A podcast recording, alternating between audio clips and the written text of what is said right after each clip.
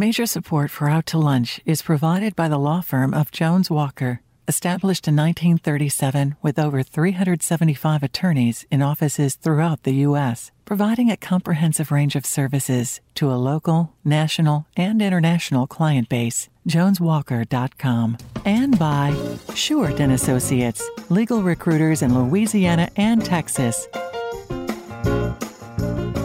From Commander's Palace Restaurant in the Garden District in New Orleans, we're out to lunch with Peter Ricchiuti. Peter Ricchiuti is Tulane University's A.B. Freeman School of Business professor and director of the award winning Burkenroad Reports. It's business, New Orleans style. Hi, I'm Peter Ricchiuti. Welcome to Out to Lunch. A long time ago, you used to sit down and watch TV, pick up the remote, and choose between a handful of channels. For a long time before that, you got to choose between three channels ABC, NBC, and CBS. That's all there was on TV. And if you had a business and you wanted to advertise on TV, those were your only choices. Although today that seems unbelievable, it's almost exactly where we are with online marketing. Once you buy ads on Google and Facebook, that's pretty much the internet covered. The trick is getting your ad noticed on those platforms and in using online marketing in other more sophisticated ways. How exactly you do that is the province of online pioneer Will Scott. Will launched his digital marketing company, Search Influence, in February of 2006. Although that might not seem like very long ago, to put it in some sort of digital perspective, it was 18 months before the first iPhone was launched in June 2007. Today, Search Influence has 45 full time employees, and its own influence is felt online and in the real world well beyond its headquarters here in New Orleans. Will, it is great to see you again. Welcome Out to Lunch. Thanks, Peter. It's nice to be here again. The meeting of online and offline worlds is also the domain of my other lunch guest today, Eileen Chow. Eileen is the founder and CEO of a company called Interview Ready Now. As the name suggests, Interview Ready Now navigates job seekers through the job application process, which typically begins online and ends across a desk in a real world interview. On the other side of the desk, Interview Ready Now also helps companies target and find the kind of employees they're looking for. Eileen, welcome Out to lunch. Thanks. It's so great to be here. Now, Will, the name of your company, Search Influence, is taken from what was originally the basis of online experience, of searching. Uh, in 2006, if you had a business, it was vitally important to understand how Google works so that your business would come up on the first page of any computer search. Now we're searching for everything on our phones, we're moving from text to speech. A search might typically begin with Yelp or Amazon, and for lots of stuff we're looking for, GPS based tools seem to find everything for us almost automatically. In this environment, is a search engine optimization still relevant, or is there some other fundamental basis of digital marketing uh, that has replaced it? Search is still a critical component. It's usually the last thing that happens prior to a purchase. And what we do now is we influence behavior prior to the search so that we can get people searching for what we'd like them to. And I think that the best of us, whether coming from a traditional marketing angle or coming from a digital marketing angle, are recognizing that it's converging. Do You know, we find ourselves today not pitching against other digital agencies, but pitching against what we would think are traditionally uh, uh, traditional agencies. Now, Eileen, mastering the process of writing a resume, getting noticed, and making an impression in an interview has always been a particular skill that's hard to master. It's, it's difficult from both sides. Uh, from the job seeker side, not everyone has the natural skills of selling themselves. And from the employer side, it's a special skill to be able to tell from an interview who's going to be the best fit for your business. One of the tools we've got at our disposal now is social media, so let's start there. If I'm looking for a job, should I edit my Facebook or Instagram accounts to portray a certain image? And if I'm looking for an employee, how much research do I have to do on candidates on their social media pages? I think anything that you put out there, you know, Facebook owns that content, right? And like Instagram is accessible.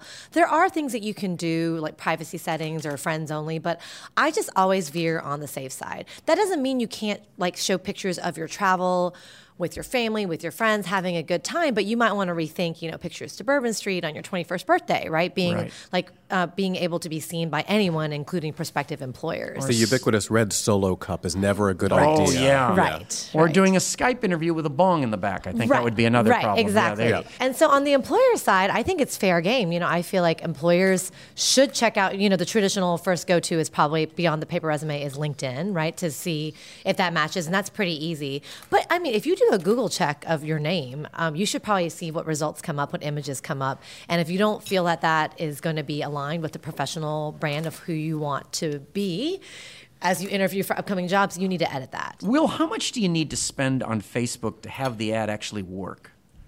I think it depends on on whom you're targeting, right? I mean, you could spend um, uh, you could spend twenty five dollars and uh, promote a you know a, a Saints tailgate party at your you know local bicycling themed cafe, which we did, and it was a killer, right? Yeah. Because because we had um, you know a friend of the organization. This is a Roulet on uh, Baronne Street. A friend of the organization had donated some fantastic tickets.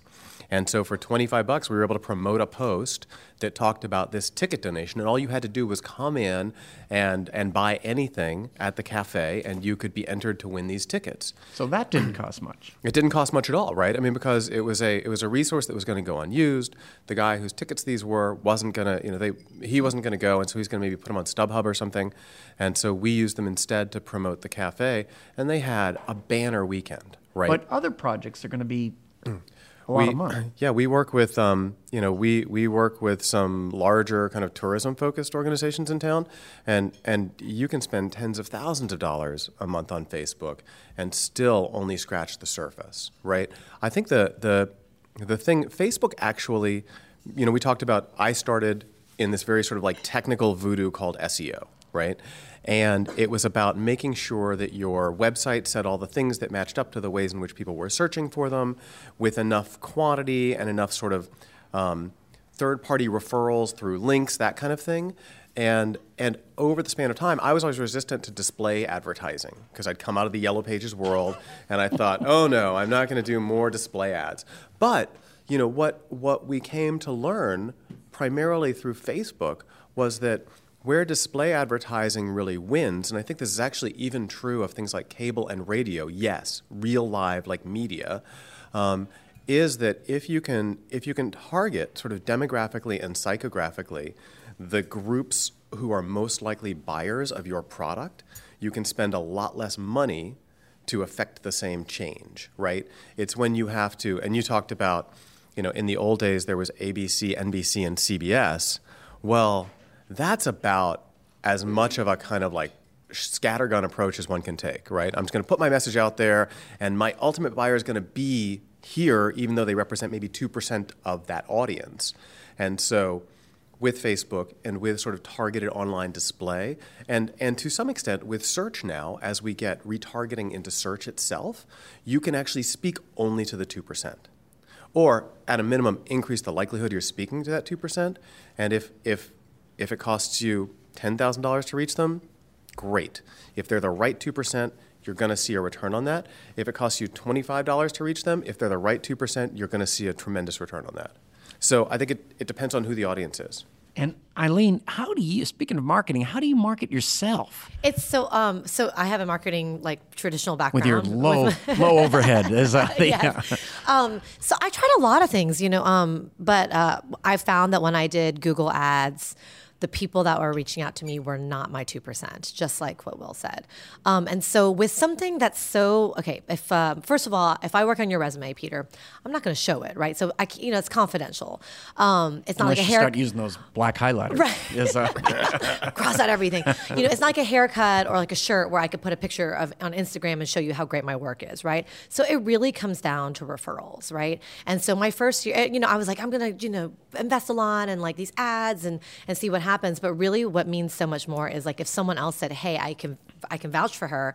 She worked with me. She's fantastic. That is so much more powerful than me spending any amounts of money on Google to get a, a client. and how about this, Eileen? The, you know, you know they like you and all. How do you kind of nudge people to know that a referral would be really helpful to you? Yeah, um, I definitely send out. Um, I, I manage through a CRM, like uh, you know, just I only try. I try to do very little because I don't want to like, bombard people, but probably like uh, semi-annual emails that have like you know maybe ten percent off, ser- off ser- off all services, or I'll do a referral bonus.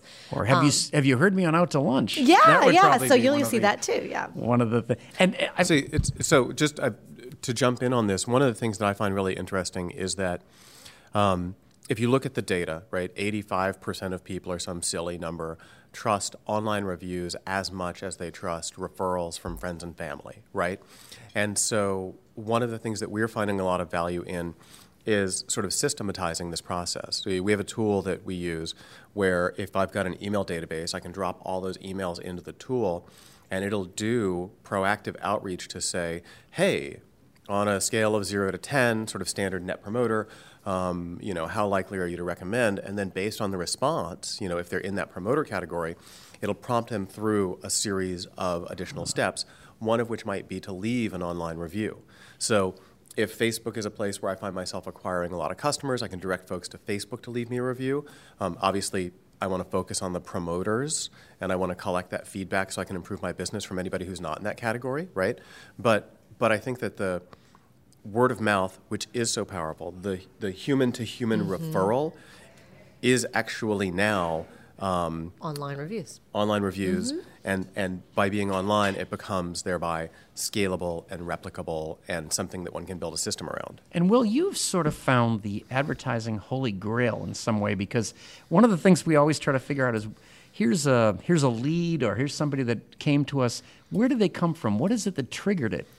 Oh yeah, yeah. So I, it's this is this is really interesting, and it's it's one of those things that we have not talked about enough, but maybe 11 you know so we've been in business just over 12 years and maybe 11 years ago um, i hired this uh, crazy turkish programmer guy named Onur Demir who's just brilliant and he and i still keep in touch online um, to, to help us build a system that we call lead sender and what lead sender does is it actually traps when somebody fills out a form on your website or when they pick up the phone and call you it traps where they came from and in some cases, if we have enough, you know, if we have enough uh, of a view into the data, we can even tell how many times they've been to your website before, uh, what they looked at when they were there, what their sources of origin were. Because the in our world, we talk a lot about attribution, and and attribution is most typically either first click or last click. In other words, where did they come from, right? Either the first time that they arrived at your site or the last time that they arrived at your site prior to conversion, right? Whether it's to buy something or to pick up the phone or to fill out a form or whatever.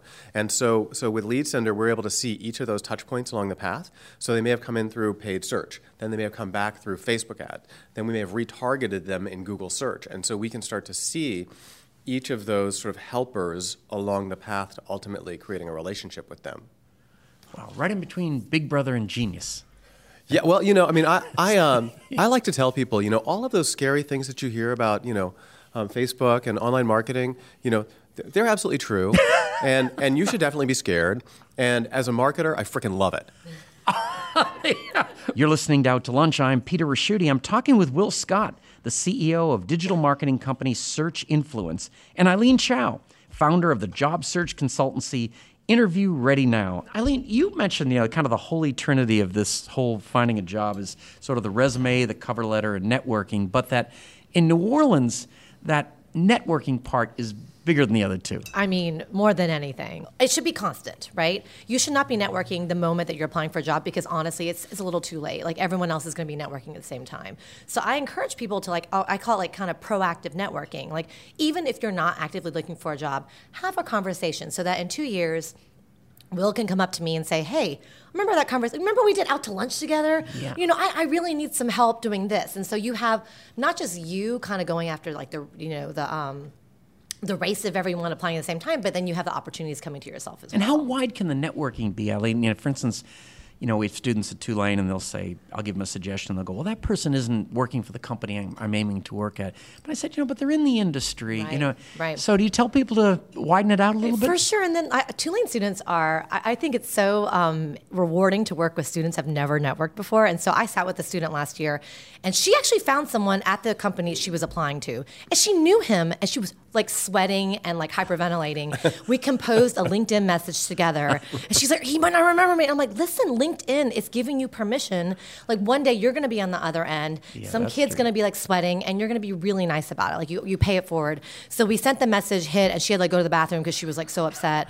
By the time she got back, the guy had already responded, right? And he was like, "Hey, great to hear from you. Let's hop on the phone tomorrow." And so, you know, it's yes, you're right. Like it's if you don't get like the team of the organization that you are applying for, start with the industry, right? And then go from there. Then slowly get to the company, slowly get to the organization.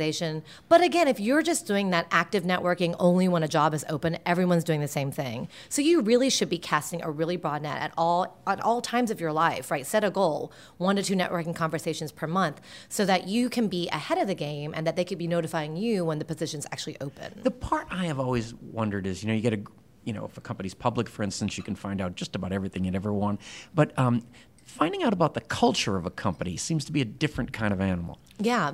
And you definitely, I, I feel like another common mistake when you start is like, well, I don't want to work really hard, or how much do I get paid? Or I really need to take this vacation in August. like, if I start now, can I get three, three weeks off? Probably don't, don't start with those. With networking, I call it like genuine networking. People love talking about themselves, right? And so if you prepare a list of great questions about Peter, about Will, right? And you let them talk about themselves, it's going to illuminate so much about the culture, the type of person that fits in there. They're going to feel great because they got to talk about themselves. And then at the end of the conversation, usually people are like, you know what?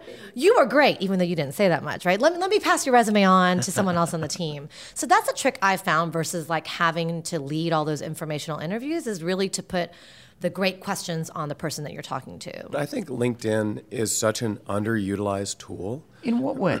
Well, so there's the networking piece of it, right? Which is, as you, um, I find that I get connection requests from uh, young people that I meet when I go and speak to classes at Tulane and other places, and and I love that because then what that means is that at some point in the future, they can LinkedIn stalk me, right, and figure out who I know, because because very much like y'all were talking about, this idea of can I um, can I leverage your connections to kind of extend my network? And I have, you know, probably a couple thousand connections on LinkedIn.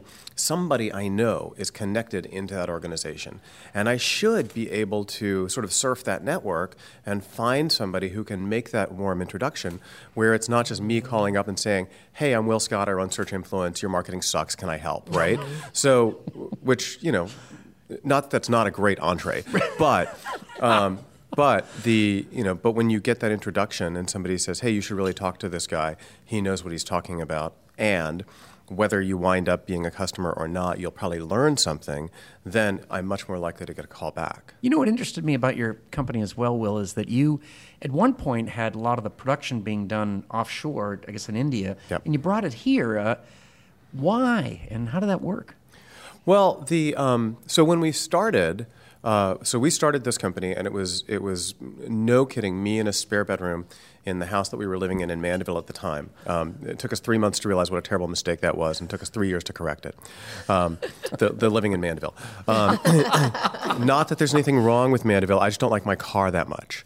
Um, So the so it was it was myself and and my wife was running our accounting because that's what you know she was really good at at the time, um, and and we built this sort of remote team in India. And as we started scaling up, uh, we hired local account management type folks, and we we grew that organization in India. And we got to 2009, early 2010, and came to realize that we were really bad at managing fully remote employees. And and when we did the math, you know, we came to understand that we could probably get as much done here, given our lack of aptitude for managing remote employees, as we could in India for nearly the same cost. And so, in the summer of, I I believe it was, I believe it was 2009, uh, might have been 2010. We we essentially rehired our entire Indian team here in New Orleans And what we found was that um, something that we'd been able to get accomplished, maybe eight of them a day in India, we were getting done with 30 uh, before lunch here. And I think that it was really You're like an ad for the Chamber of Commerce, Will. Well, uh, I mean, we're, we're, we're now like we're, we're, we're in a place where we're starting to think, okay, as we scale, you know, as we scale back up, is there an opportunity for us to go overseas, and what does that look like?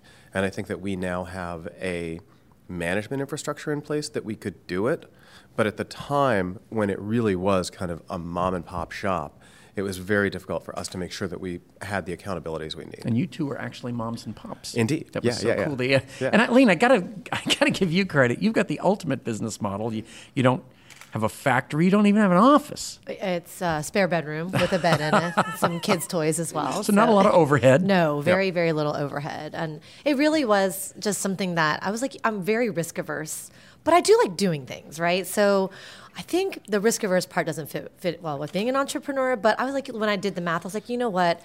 My overhead's super low. You know, it's like a website, Eh, maybe some printer cartridges, you know, Pretzels. like, you know, like an iPhone bill. So I was like, why not? Like, really, that was my mentality. It was like, is this something I like doing? I'm already doing it anyways. Let's, why not give this a try?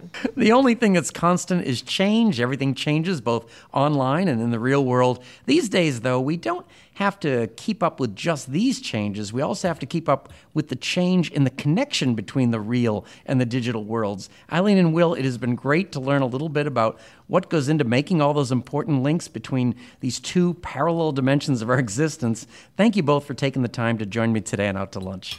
Thanks, Peter. Tons Thank of fun. you. My guests on Out to Lunch today have been Will Scott, CEO of Search Influence, and Eileen Chow, founder and CEO of Interview Ready Now. You can find out more about Will's digital marketing and Eileen's job searching by following the links on our website, itsneworleans.com.